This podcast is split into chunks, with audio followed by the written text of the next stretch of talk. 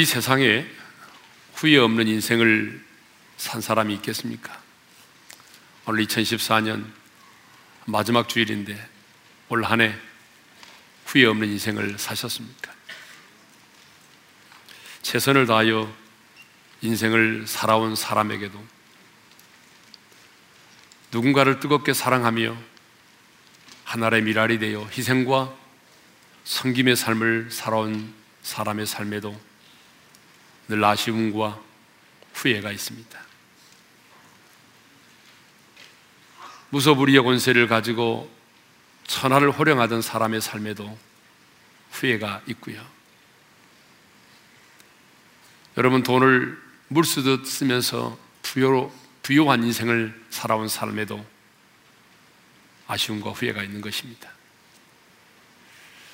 이렇게 우리 인생에 살아온 삶에는 늘 아쉬움이 있고 후회가 있습니다. 성경에도 보게 되면 어리석은 부자를 비롯한 많은 사람들의 후회가 있습니다. 땅콩 회항 사건으로 어려움을 겪고 있는 조혜나 씨를 보게 되면 이분이 얼마나 후회를 하고 있을까 하는 생각을 해보게 되죠. 내가 그때 조금만 더 참고 인내했더라면 이런 일이 없었을 텐데 매일매일 후회하고 또 후회를 할 것입니다. 대한항공도 마찬가지입니다. 왜 우리가 그렇게 초기 대응을 했을까? 처음부터 솔직하게 인정하고 잘못했습니다. 용서해 주십시오. 라고 했다고 한다면 국민들로부터 이런 지탄을 받지는 않았을 텐데 라고 하는 후회가 얼마나 막심하겠습니까? 이렇게 우리의 살아온 인생에는 끊임없는 후회가 있습니다. 호스피스 전문인 일본인 오츠 슈이치 박사가 있습니다. 이분이 말기의 암 환자 천명이 넘는 분들을 떠나보내면서 깨달은 것이 있어요. 그것이 뭐냐 그러면 살아온 사람들의 인생에는 언제나 후회가 있다라고 하는 것이죠. 그래서 이분 책을 하나 냈습니다. 말기 암 환자들을 떠나보내면서 그들의 입에서 나오는 후회를 25가지로 정리해서 죽을 때 후회하는 25가지라는 책을 냈어요. 25가지를 다 소개할 수는 없고요. 몇 가지만 소개하겠습니다. 가장 많은 그 첫 번째 후회가 뭐냐면요. 사랑하는 사람에게 고맙다라는 말을 많이 했더라면이었습니다. 여러분 혹시 오늘 예배를 드릴 때 가족이 옆에 앉아 있고 부부가 앉아 있다면 손을 한번 잡으십시오. 어서 잡으세요. 잡으시고 부부 같은 경우에는 고맙다고 아니면 고마워 이렇게 한번 인사를 한번 해볼까요? 시작. 그렇게 성의 없이 하십니까?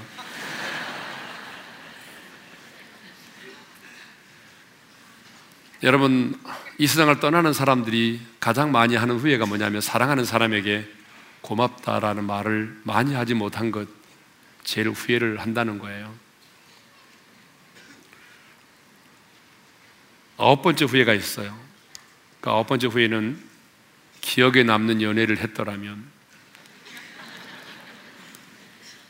열네 번째 후회가 있습니다. 결혼을 했더라면 결혼 안 하신 분들 결혼하세요. 네, 그 웃음이 참 매력적입니다. 23번째 후에는 좀 더 일찍 담배를 끊었더라면 담배 끊지 않으신 분들 담배를 꼭 새해를 맞이하기 전에 끊기를 바랍니다. 네. 여러분 말기 암 환자들에게는 상상을 초월한 고통이 있습니다. 그런데 그 고통보다 더 깊이 환자의 가슴을 도려내는 후회가 있었는데 그것이 바로 자기의 살아온 인생에 대한 후회라는 것입니다. 여러분, 이렇게 우리의 살아온 인생에는 후회가 있습니다. 그런데 성경을 보게 되면 하나님께서도 후회를 하십니다. 홍수로 세상을 심판하기 전에 하나님께서 사람을 지으셨음을 한탄하시고 마음에 근심하셨다는 말씀이 있어요. 창세기 6장 5절과 6절입니다. 다 같이요. 여호와께서 사람의 제약이 세상에 가득함과 그의 마음으로 생각하는 모든 계획이 항상 악할 뿐임을 보시고 땅 위에 사람 지으셨음을 한탄하사 마음에 근심하시고 여러분 하나님이 우리 인간을 지으셨을 때에 심히 보기에 좋았다라고 말씀하셨어. 심히 보시기에 좋았다라고 말했던 그 인간들이 그 인간들로 말미암아 세상의 제약이 관역하고 사람들의 마음의 계획이 약할 뿐임을 보시고 하나님이 사람을 지으셨음을 근심하시고 한탄하셨어. 본문에도 보게 되면 하나님께서 사울을 왕으로 세우신 것에 대하여 후회하신다라고 말씀하고 있습니다. 11절 상반절을 읽겠습니다. 다 같이요. 내가 사울을 왕으로 세운 것을 후회하노니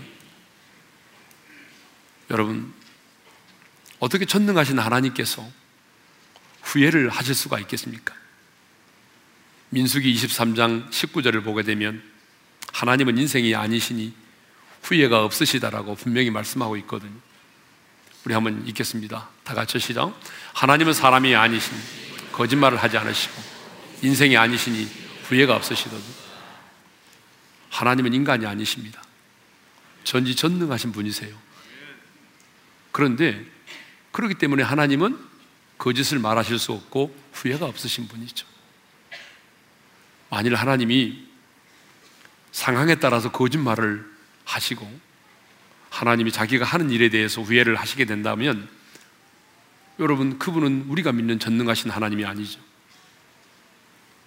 근데 성경에는 이렇게 하나님께서 단식하시고 근심하시고 후회하신다고 하는 말씀이 기록되어 있어요. 이것은 인간의 범죄로 인한 하나님의 탄식이 얼마나 큰 것인가를 인간의 어투로 표현하신 것입니다. 피조물인 우리 인간은요, 타락한 성품을 가진 우리 인간은 하나님의 성품을, 하나님의 마음을 온전히 이해할 수가 없습니다. 그래서 하나님은 우리 인간들이 이해할 수 있는 감정의 언어로 우리 인간들이 이해할 수 있는 인간의 어투로 당신의 마음을 표현하십니다. 이것을 신학적인 용어로는 뭐라고 말하냐면 신인 동형 동성적 표현이라고 말합니다. 그런데 성경에는 신인 동형 동성적 표현이 많이 나옵니다. 예를 들면 십계명 가운데 우상을 섬기지 말 것을 말씀하시면서 나 내 하나님 여호와는 질투하는 하나님이라는 그런 말씀이 있습니다. 하나님이 질투하신다는 표현이 있어요. 여러분 이 말은 무슨 말이냐면 하나님의 질투는 우리를 향한 하나님의 사랑을 인간이 느낄 수 있는 감정의 언어로 표현하신 것입니다. 그러므로 하나님이 사울을 왕으로 세우신 것을 후회하셨다라고 하는 이 말씀은요, 하나님이 판단 미스를 하셨다는 말씀이 아니라 하나님의 마음이 찢어질 정도로 아프고 하나님이 찢어질 정도로 안타깝고 그 마음이 아프셨음을 말하는 거예요. 여러분, 말썽을 많이 피우는 자식을 두신 부모님들은 이게 무슨 말인지 이해가 되실 거예요. 제가 예전에 어떤 성도님의 가정을 신방을 가는데요. 아들이 오랫동안 알코올 중독이었어요. 너무나 오랫동안 알코올 중독에 있다 보니까 경찰에 연행되기가 일수고 그리고 보승줄에 묶여가지고 여러분 닭장차처럼 거기에 갇혀서 이렇게 요양병, 정신병원으로 이렇게 수송이 되기도 했습니다. 그때 그 어머니가 하시는 말씀이 자식을 바라보는 어미의 마음이 찢어지듯 아팠다고 그랬어요. 여러분, 그렇듯이 하나님께서 기대하시고 하나님이 일을 맡기셨음에도 불구하고 타락하고 악을 행하고 범죄한 길로 갈 때에 그것을 바라보시는 하나님의 마음이 심정이 터지도록 터질 것 같은 아픔과 그런 고통을 갖고 계신다는 거죠. 그게 바로 뭐예요? 하나님의 후임. 그러면 왜 하나님은 사울을 왕으로 세우신 것에 대하여 후회하셨을까요? 본문을 보게 되면 하나님께서 사울을 왕으로 세우신 것에 대하여 후회하시는 세 가지 이유가 나옵니다. 그런데 하나님께서 사울을 왕으로 세우신 것에 대해서 하나님이 지금 후회를 하고 계시는데 그 세 가지 후회는요, 그 세 가지 잘못된 태도는 우리와는 거리가 먼 것이 아니에요.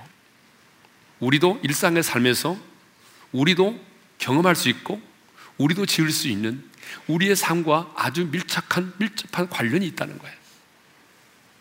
그러므로 우리는 하나님으로 후회하시게 만든 사울왕의 잘못된 세 가지 태도를 반면 교사로 삼아야 할 것입니다. 그래야 하나님 앞에서 그래야 하나님 앞에서 후회 없는 삶을 살 수 있습니다. 그래서 그러면 이제 반면 교사로 삼아야 될 사울의 죄가 무엇인지를 살펴보도록 하겠습니다. 첫 번째는요. 탐욕으로 인한 불순종입니다. 한번 따라서 합시다. 탐욕으로 인한 불순종. 11절 상반절을 읽겠습니다. 다 같이요. 내가 사울을 왕으로 세운 것을 후회하노니 그가 돌이켜서 나를 따르지 아니하며 내 명령을 행하지 아니하였음이니라. 거기 보게 되면 하나님께서 사울을 왕으로 세우신 것에 대하여 후회하신다고 말씀하시면서 그가 돌이켜 행하지 않았다. 돌이키지 않았다. 그 다음에 나를 따르지 않았다. 행하지 않았다. 라고 하는 이 세 가지 동사가 나오고 있습니다. 돌이키지 않고 따르지 않고 행하지 않았다는 이 말은 한마디로 말하면 뭐겠어요? 불순종을 말합니다. 사울이 불순종이에요. 근데 3절을 보게 되면 사울왕은 하나님으로부터 아말렉 족속을 진멸하라는 명령을 받았어요. 근데 명령도 두리뭉실하게 받은 게 아니고 너무나 구체적으로 하나님으로부터 명령을 받았습니다. 여러분 3절을 읽겠어요. 시작. 지금 가서 아말렉을 쳐서 그들의 모든 소유를 남기지 말고 진멸하되 남녀와 소아와 젖 먹는 아이와 우양과 낙타와 나귀를 죽이라 하셨나이다. 하나님은요 우상 숭배의 죄가 하나님 앞에서 얼마나 크고 가증스럽고 무서운 것인가를 보여주기 위해서 우상을 숭배하는 아말렉의 사람들뿐만 아니라 그 우상을 숭배하는 일에 도구로 쓰임 받는 재물인 그 짐승들까지라도 어떻게 하어요 진멸하라고 말씀을 하셨어요. 구체적으로. 그런데 사울왕은 어떻게 했죠? 부분적으로만 순종을 한 거예요. 완전히 온전히 순종한 게 아니고 부분적으로만 순종을 했어요. 어떻게 부분적으로 순종했느냐? 여러분 8절과 9절을 읽겠습니다. 다 같이요. 아말렉 사람의 왕 아각을 사로잡고 칼날로 그의 모든 백성을 진멸하였으되 사울과 백성이 아각과 그의 양과 소의 가장 좋은 것 또는 기름진 것과 어린 양과 모든 좋은 것을 남기고 진멸하기를 즐겨 아니하고 가치 없고 하찮은 것은 진멸하니라. 네. 모든 백성은 진멸하되 그 나라의 왕 아말렉의 왕 아각은 죽이지 않고 포로로 사로잡았습니다. 가치 없고 하찮은 모든 짐승들은 다 죽이되 기름지고 좋은 짐승들은 남겨두었습니다. 여러분 퍼센트를 먹이기는 좀 그렇지만 사우랑의 순종을 퍼센트로 먹인다면 여러분 몇 퍼센트 정도 순종했을 것 같아요? 정확히는 알 수 없지만 대략 생각해 봐도 적어도 사우랑은 90% 이상 순종을 했습니다. 그럼 여러분 90% 순종하게 되면 하나님이 그걸 순종으로 여겨주셔야 되잖아요. 근데 하나님은요, 그 부분적인 순종을 순종으로 여기지 않으셨어요. 그리고 23절에 보게 되면 그것을 거역이라고 말씀하셨어요. 부분적인 순종은요, 여러분 순종이 아니라는 거예요. 한번 따라서 하실까요? 부분적인 순종은 순종이 아니다. 그러니까 하나님이 우리에게 요구하는 순종은 온전한 순종이지.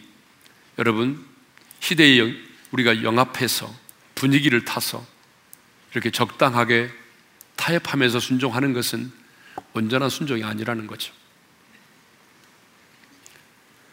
사울이 그러면 이렇게 불순종했던 이유가 뭐죠? 여러분 불순종했던 이유는 뭘까요? 욕심 때문입니다. 아말렉의 모든 족속을 진멸하면서도 이 아가강을 포로로 잡고 죽이지 않고 살려둔 이유가 뭐겠어요? 그것은 오랫동안 승리를 기림으로써 백성들로부터 오랫동안 칭송을 받고 자기의 왕권을 오랫동안 유지하도록 하기 위함입니다. 여러분 그러지 않아요? 다 진멸한 것보다 왕을 상징적으로 사로잡아 놓고 그 포로를 보게 되면 사람들이 열광하잖아요. 그러면 자기는 더 많은 칭송을 얻게 되잖아요. 자기 인기가 상승하잖아요. 왕권이 더 유지될 수 있잖아요. 이런 거죠. 여러분, 귀찮고 하찮은 짐승들은 다 죽이고 기름지고 좋은 가축들을 남겨둔 이유가 뭐죠? 여러분, 욕심 때문에 그래요. 탐욕 때문에 전쟁에서 딱 승리하고 전리품으로 딱 취하고 나니까 견물생심, 견물생심이라고 욕심이 생긴 거예요. 오늘 우리도 마찬가지입니다. 왜 우리가 하나님의 말씀에 온전히 순종하지 못할까요? 여러분이 말씀은 안 하지만 똑같습니다. 우리 안에 는 욕심 때문이에요. 뭐 때문이라고요? 우리 안에 는 욕심이에요. 성경은 이렇게 말하죠. 욕심이 잉태한 즉 죄를 낳고 죄가 장성한 즉 사망을 낳느니라 이렇게 말하고 있어요. 모든 죄의 근원은 욕심입니다. 모든 죄는 그래서 뭐로부터 시작되겠어요? 욕심으로부터 시작됩니다. 죄의 종류와 현상은 달라 보이지만 죄의 근원은 욕심입니다. 우리가 왜 누군가를 미워하죠? 여러분, 그 미움의 죄도 근본은 욕심입니다. 왜 사람을 죽이죠? 욕심입니다. 왜 우리가 시기하고 질투하죠? 근원은 욕심입니다. 욕심 때문에 그래요. 남의 것을 훔치는 것만이 욕심 때문이 아니에요. 우리의 모든 죄의 근원에는요, 욕심이 자리 잡고 있어요. 왜 우상을 숭배하죠? 왜 부적을 붙이고 다니죠? 여러분 왜 푸닥거리를 하고 왜 점쟁이를 찾아가죠? 지금 시즌이잖아요, 시즌. 왜 그래요? 욕심이에요. 그래서 성경은 뭐라고 말하죠? 탐심은 우상 숭배니라 라고 말하는 거죠. 왜 우리가 온전한 11절을 드리지 못하죠? 여러분 이것도 여러분 여러 가지 이유를 대지만 근본적인 것은 욕심이에요. 뭐 11절을 반대하는 사람들 얘기 들어보게 되면 뭐 인터넷 들어가 보세요. 뭐 책도 나오고 그랬어요. 11절은 율법이다. 근데 그렇게 말하는 사람들의 근본의 뿌리는요, 욕심이 자리 잡고 있다는. 하나님께서 우리에게 온전한 11절을 드리도록 요구하는 이유 중에 하나가 뭔지 아세요? 탐욕의 지배를 받지 않도록 하기 위해서입니다. 제 아내가 한 번은 11절을 떼면서 그러더라고요. 여보, 참 11절을 드리다 보니까 탐욕의 지배를 벗어나는 것 같아요. 맞아요. 우리가 온전한 11절을 드리다 보게 되면 탐욕의 지배를 받지 않도록 내가 자유함을 얻게 되는 거예요. 그러므로 여러분, 하나님 앞에서 후회 없는 인생을 살아가려면 하나님의 말씀대로 순종하는 삶을 살아가려면 반드시 우리가 해야 될 게 있습니다. 내 정과 욕심을 십자가에 못 박아야 합니다. 우리 안에 있는 탐욕이 내 인생을 지배하고 그 탐욕이 내 인생을 이끌어가면 여러분 우리 인생은요 여러분 참 비참한 인생이 될 수밖에 없어요. 물질의 지배를 받는 물질의 노예로서 인생을 살아갈 수밖에 없는 것입니다. 두 번째로 자신을 위하여 기념비를 세운 겁니다.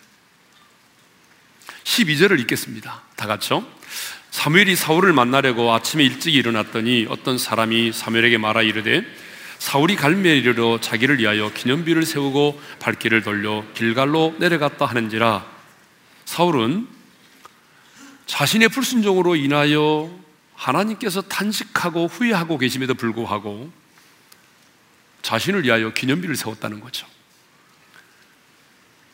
오직 하나님의 은혜로 말미암아 승리했는데 하나님의 은혜는 잊어버리고 자신이 자신의 노력과 자신의 능력으로 승리를 한 것이냐 자신을 위하여 기념비를 세웠습니다. 물론 성경에도 보게 되면 야곱도 돌단을 쌓은 적이 있고 모세도 아말렉과의 전투에서 승리한 다음에 승리의 기념비를 세운 적이 있어요. 출애굽기 17장 15절 읽습니다. 시작. 모세가 제단을 쌓고 그 이름을 여호와 니시라 하고 그런데요 달라요. 야곱은 하나님의 임재를 기념하기 위해서 돌단을 쌓았고요. 모세는 전쟁에서 승리케 하신 하나님을 영광을 돌리기 위해서 기념비를 세웠던 것입니다. 자신을 위하여 기념비를 세우지 않았어요. 그런데 사우랑은 자신의 힘과 자신의 능력으로 전쟁에서 이긴 것처럼 자신을 위하여 기념비를 세웠다는 거예요. 하나님은요, 이 전쟁의 승리가 인간으로 말미암지 않고 하나님께로 말미암았음을 분명히 하기 위해서 전리품을 취하지 못하도록 하셨어요. 그런데 여러분 사울은 자신을 위하여 기념비를 세운 것입니다. 하나님이 받으셔야 될 영광을 자신이 가로챈 것입니다. 그런데 성경을 보거나 역사를 보게 되면요. 자신을 위하여 기념비를 세운 자들은 모두 저주를 받았습니다. 흩어짐을 면하고 하나님보다 더 높아지기 위해서 바벨탑을 쌓았던 그 백성들이 어떻게 됐습니까? 하나님이 언어를 혼잡케 하시고 그들을 온 지면에 흩어버리셨어요. 저주하셨습니다. 다니엘 4장에 보게 되면 느부간네살 왕이 나옵니다. 근데 이 느부간네살 왕이 바벨론의 도성과 성벽과 신전을 세우고 난 다음에 자자찬하면서 이렇게 말하죠. 여러분 우리 한번 읽겠습니다. 시작. 이 큰 바벨론은 내가 능력과 권세로 건설하여 나의 도성으로 삼고 이것으로 내 위엄의 영광을 나타낸 것이 아니냐. 여러분 자신의 업적을 찬양하고 스스로 영광을 취하고 있을 때 하늘에서 하나님의 음성이 들려왔습니다. 여러분 읽겠습니다. 시작. 하늘에서 소리가 내려 이르되 느부갓네살 왕아 내게 말하노니 나라의 왕위가 내게서 떠나느니라 네가 사람에게서 쫓겨나서 들짐승과 함께 살면서 소처럼 풀을 먹을 것이요 한마디로 말하면 무슨 말입니까? 정신병자가 돼서 들여서 생활하게 된다는 것입니다. 저주를 받은 거예요. 사도행전 12장을 보게 되면 하나님께 영광을 돌리지 않고 하나님께 영광을 돌리지 않았던 헤롯이 벌레에 먹혀 죽임을 당했다는 말씀이 있습니다. 읽겠습니다. 시작. 헤롯이 영광을 하나님께로 돌리지 아니하므로 주의 사자가 고친이 벌레에게 먹혀 죽으니라. 여러분, 하나님께 영광을 돌리지 아니하고 자신의 기념비를 세웠던 사람들은 한결같이 저주를 받았습니다. 망했습니다. 그러므로 여러분 우리는 이 땅을 살아가면서 나를 위한 기념비를 세우면 안 되는 것입니다. 내가 아무리 최선을 다했고, 내가 아무리 수고를 많이 했고, 내가 열심을 내었다고 할지라도, 그래서 이룬 업적이라 할지라도, 그것을 이루신 일은 누구죠? 하나님이십니다. 그것을 이루신 이는 하나님이시기 때문에 우리는 끝까지 무익한 종으로 남아야 하고 그 모든 영광은 하나님께만 돌려야 되는 것입니다. 그런데 여러분, 우리 인생에도 이런 유혹이 있습니다. 특별히 여러분, 목회를 하는 목사에게는 이런 유혹이 더 많습니다. 그래서 여러분, 큰 교회 목사님들이 넘어지는 이유 중에 하나가 바로 이런 부분들이죠. 우리 성도들도 마찬가지입니다. 누군가가 내가 하는 일을 알아주지 않으면 내가 열심히 최선을 다했는데 아무도 알아주지 않으면 우리는 시험에 들기도 하고 실족합니다. 왜 그럴까요? 내 마음에 누군가가 누군가가 내 기념비를 좀 알아주기를 원하는 마음이 있기 때문에 그래요.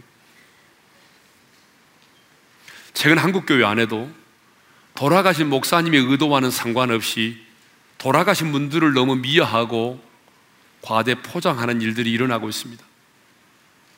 여러분 이것은 돌아가신 분들이 의도하는 바가 아니었어요.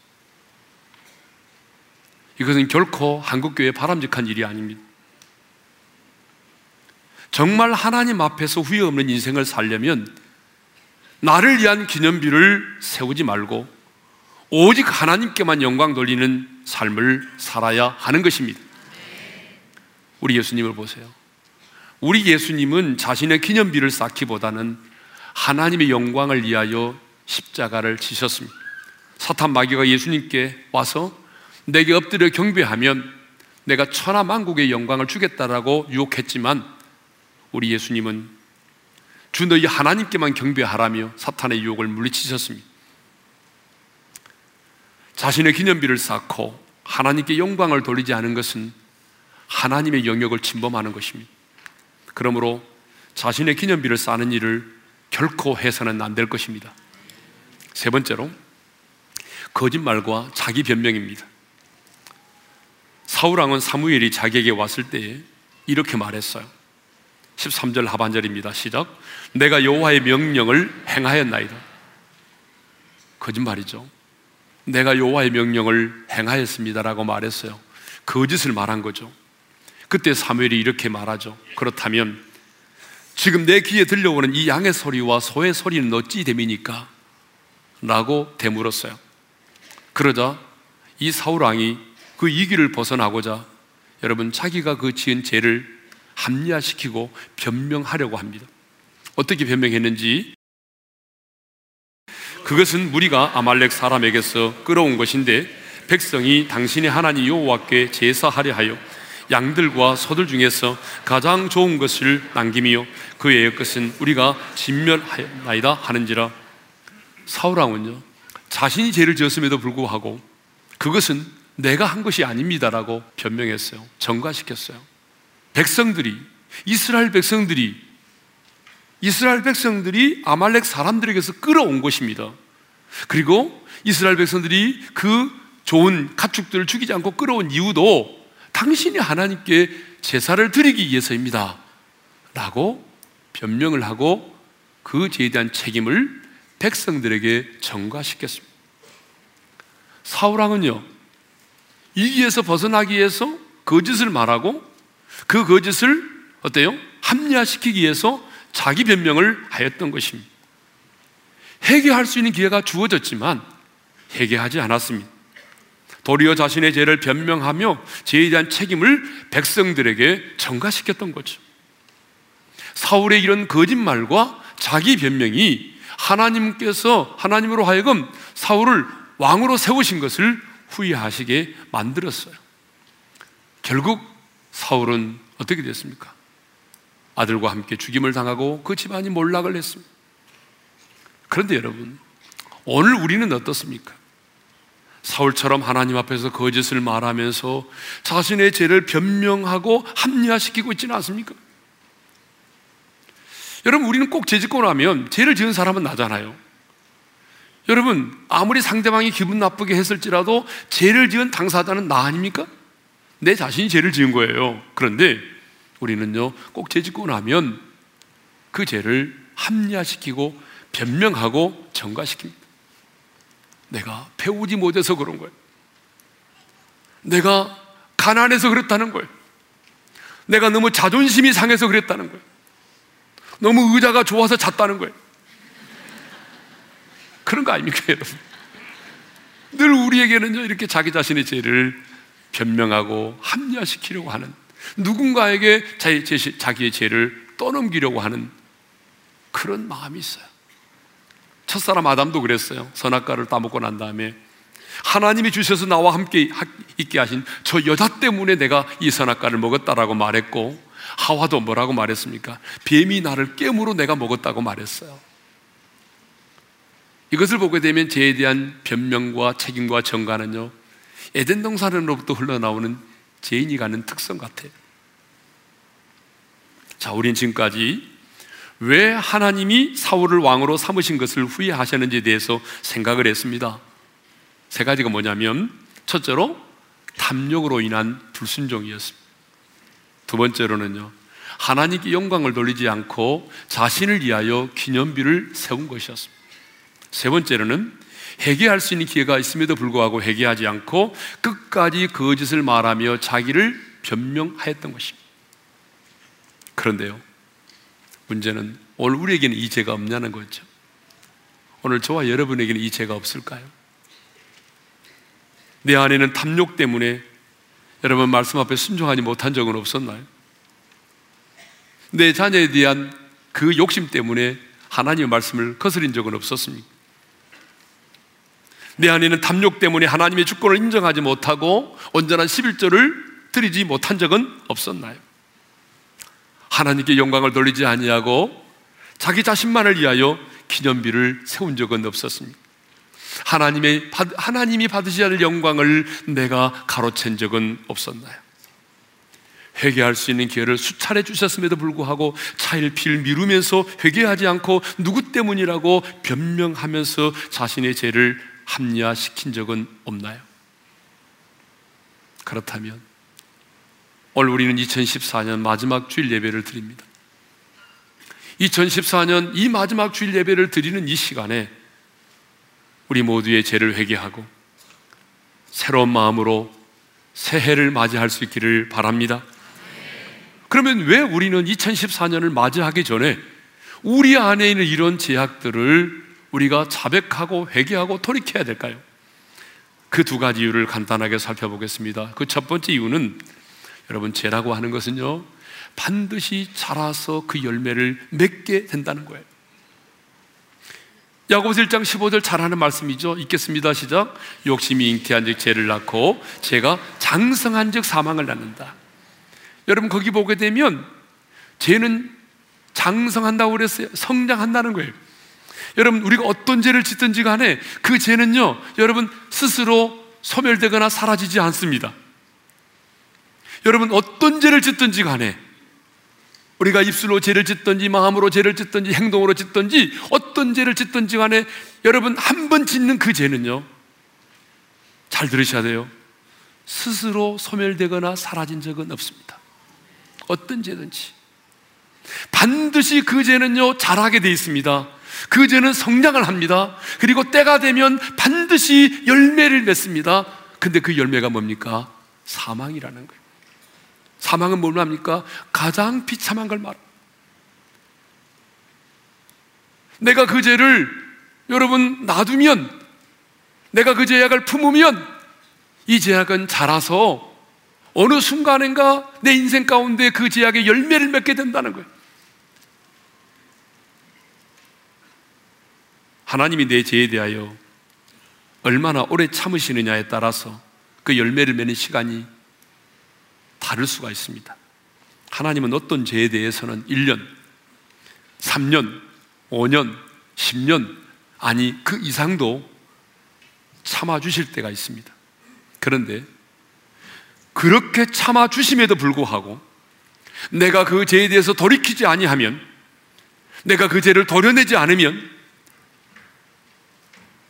결국 반드시 여러분이 지은 그 죄가 열매를 맺게 돼 있다는 것입니다.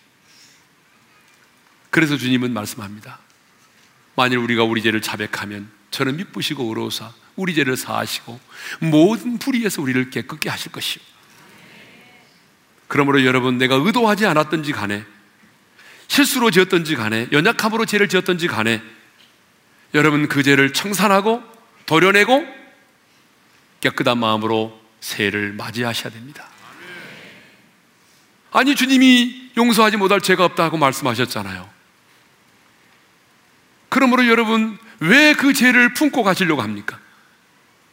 주님께서 그 죄를 용서하시겠다고 말씀하시는데, 십자가상에서 그 피로 우리 죄를 도말하시고 용서하시겠다고 말씀하시는데, 여러분이 왜 그 죄를 품고 새해를 맞이하려고 하십니까? 새해를 맞이하기 전에 반드시 우리, 우리는 그 죄를 도려내야 합니다.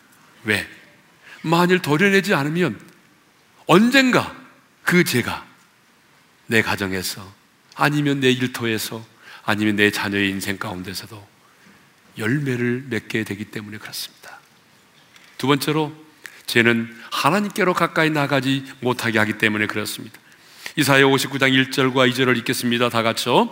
여호와의 손이 짧아 구원하지 못하심도 아니요 귀가 둔하여 듣지 못하심도 아니라 오직 너희 제약이 너희와 너희 하나님 사이를 갈라놓았고 너희 죄가 그 얼굴을 가리어서 너희에게서 듣지 않으시게 함이니라.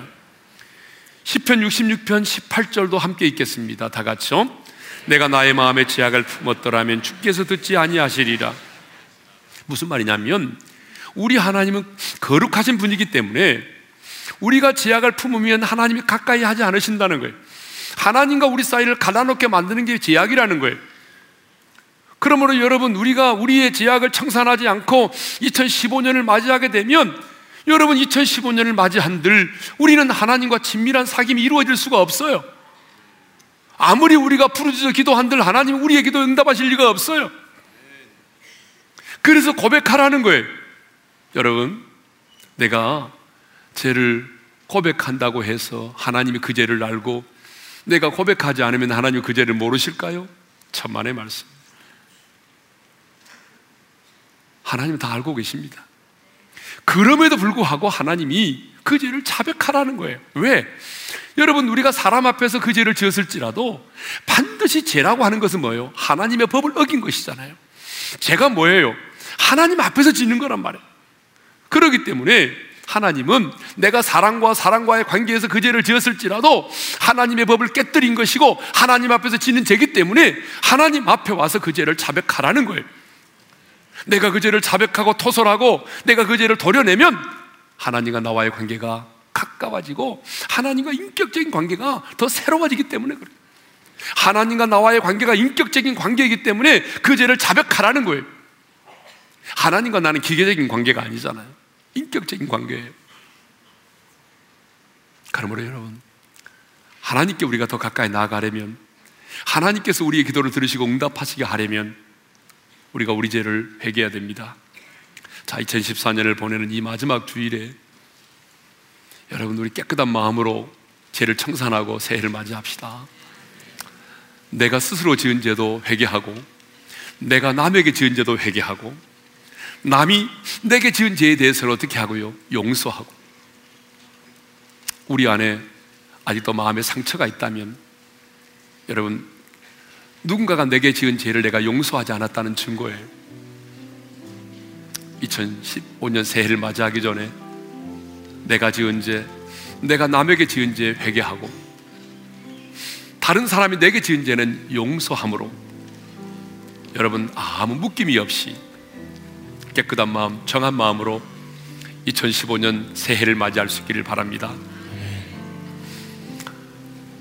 어, 설교를 마치고 무슨 찬양을 할까 참 고민이 많습니다. 항상 오늘 이 찬양을 선곡했는데요. 이 찬양을 선곡한 이유가 있습니다. 이 가사에 이 찬양에 이런 가사가 있어요. 나의 가는 이 길 끝에서 나는 주님을 보리라. 여러분 지금 2014년 우리 끝자락을 보내고 있잖아요. 근데요, 언젠가는 우리의 인생에도 끝자락이 있다는 걸 아세요? 내가 가는 이 길 끝에서 우리는 주님을 만나게 됩니다. 제가 여러 차례 얘기했듯이 저는 내가 가는 이 길 끝에서 주님을 만나게 되는 그날에 주님으로부터 이 음성을 듣고 싶습니다. 언어야, 내가 너를 목사로 세우길 참 잘했지. 제가 기도하고 늘 듣고 싶은 말이에요.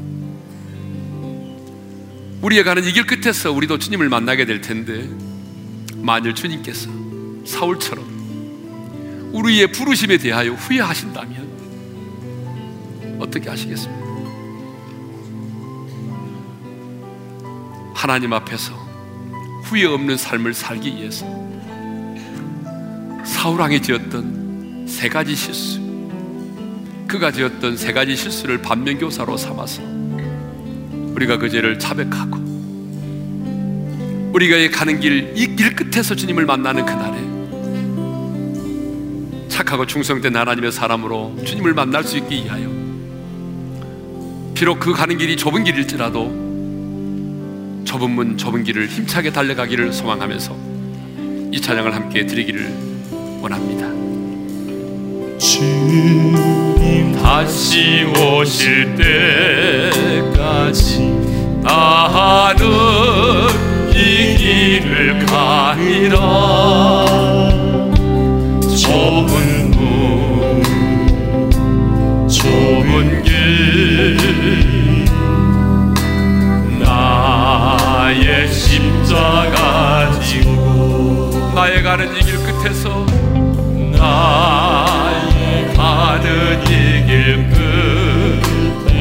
나는 주님을 보리라. 나는 주님을 보리라. 영광을 내 주님.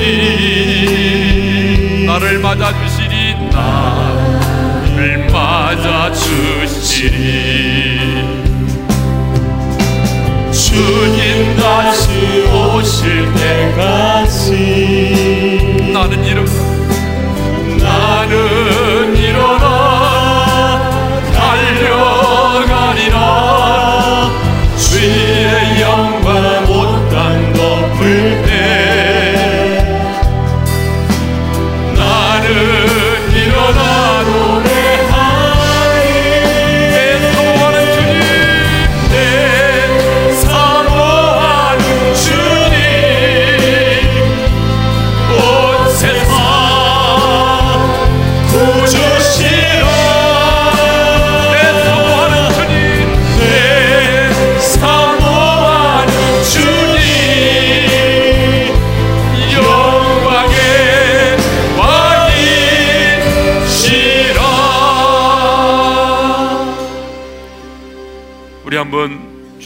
새기면서 기도하기를 원합니다. 사울왕은 인간적으로 보게 되면 참 매력적인 사람이었어요. 참 뛰어난 사람이었어요. 근데 하나님은 내가 사울을 왕으로 세운 것을 후회한다고 말씀하셨어요. 우리의 가는 이 길 끝에서 우리도 주님을 만나게 될 텐데 만일에 하나님께서 여러분 한 사람 한 사람에 대해서 내가 후회한다고 말씀하신다면 어떻게 하겠어요? 그러므로 하나님 앞에서 후회 없는 인생을 살기 위해서 오늘 우리는 이 세 가지 제약을 좀 고백했으면 좋겠어요. 하나님, 내가 욕심 때문에 하나님의 말씀을 거역했습니다. 지난 1년 동안 내 자녀에 대한 욕심, 명예에 대한 욕심, 물질에 대한 탐욕 때문에 내가 알지만 하나님의 말씀을 거스렸습니다. 용서해 주십시오. 내 욕심입니다. 내 정과 욕심을 십자가 못 박게 도와주십시오. 하나님께만 영광을 돌리지 못하고 내 자신의 기념비를 세우며 살아왔습니다. 하나님이 받으셔야 될 그 영광을 내가 가로챘습니다. 거짓을 말하고 누구 때문이라고 저 사람 때문이라고 가난 때문이라고 배우지 못해서 그렇다고 우리는 적당하게 변명하고 합리화시키려고 하지 않았습니까? 여러분 우리가 지은 그제는 사라지지 않습니다. 소멸되지 않아요. 반드시 자라게 되어 있고 열매를 맺게 되어 있어요. 그러므로 2015년 새해를 시작하기 전에 그 죄가 열매를 맺지 못하기 전에 맺기 전에 여러분 그 죄를 도려냅시다. 자백합시다. 돌이킵시다. 그래야 하나님과 가까워질 수 있고 하나님 우리 기도 응답하시는 거예요. 오늘 2014년을 마무리하는 이 시간 우리 조용히 우리의 가슴에 두 손을 얹고 우리 조용히 회개하면서 기도하도록 하겠습니다. 기도하겠습니다. 하나님 아버지 2014년 한 해를 마무리하는 이 시간 모든 것이 하나님의 은혜였는데 돌이켜보니 아쉬움과 후회가 많습니다. 아버지 하나님 우리 안에 있는 탐욕 때문에 사울처럼 하나님의 말씀을 몰라서가 아니라 하나님의 말씀을 너무나 잘 알고 있지만 자녀에 대한 집착 때문에 아니 물질에 대한 욕심 때문에 사람들로부터 인정받고 싶은 그 마음 때문에 내가 하나님의 말씀을 거스렸습니다. 용서해 주십시오. 주님만이 받으셔야 될 그 영광인데 내가 그 주님의 영광을 가로챘습니다. 주님 용서해 주십시오. 이 길을 벗어나기 위해서 거짓을 말하고 누구 때문이라고 주님 내가 처해는 상황과 환경을 핑계대면서 변명하려고 했던 우리의 이 이성과 가식의 지약 주님 이 시간에 회개합니다 우리 어린의 성도들 15년 2015년 새해를 맞이하기 전에 오늘 성령께서 깨닫게 하신 우리의 제약들을 도려내게 하시고 끊어버리게 하시고 돌이키게 하셔서 2015년 있는 정한 마음 새로운 마음으로 새로운 비전으로 출발할 수 있게 도와주십시오.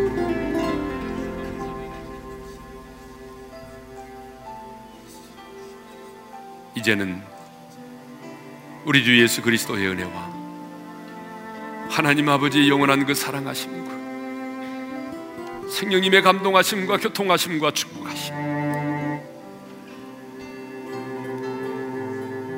하나님 앞에서 후회 없는 인생을 살게 하여 새해를 맞이하기 전 알면서도 내 안에 있는 욕심 때문에 하나님의 말씀을 거스렸던 죄악을 고백하고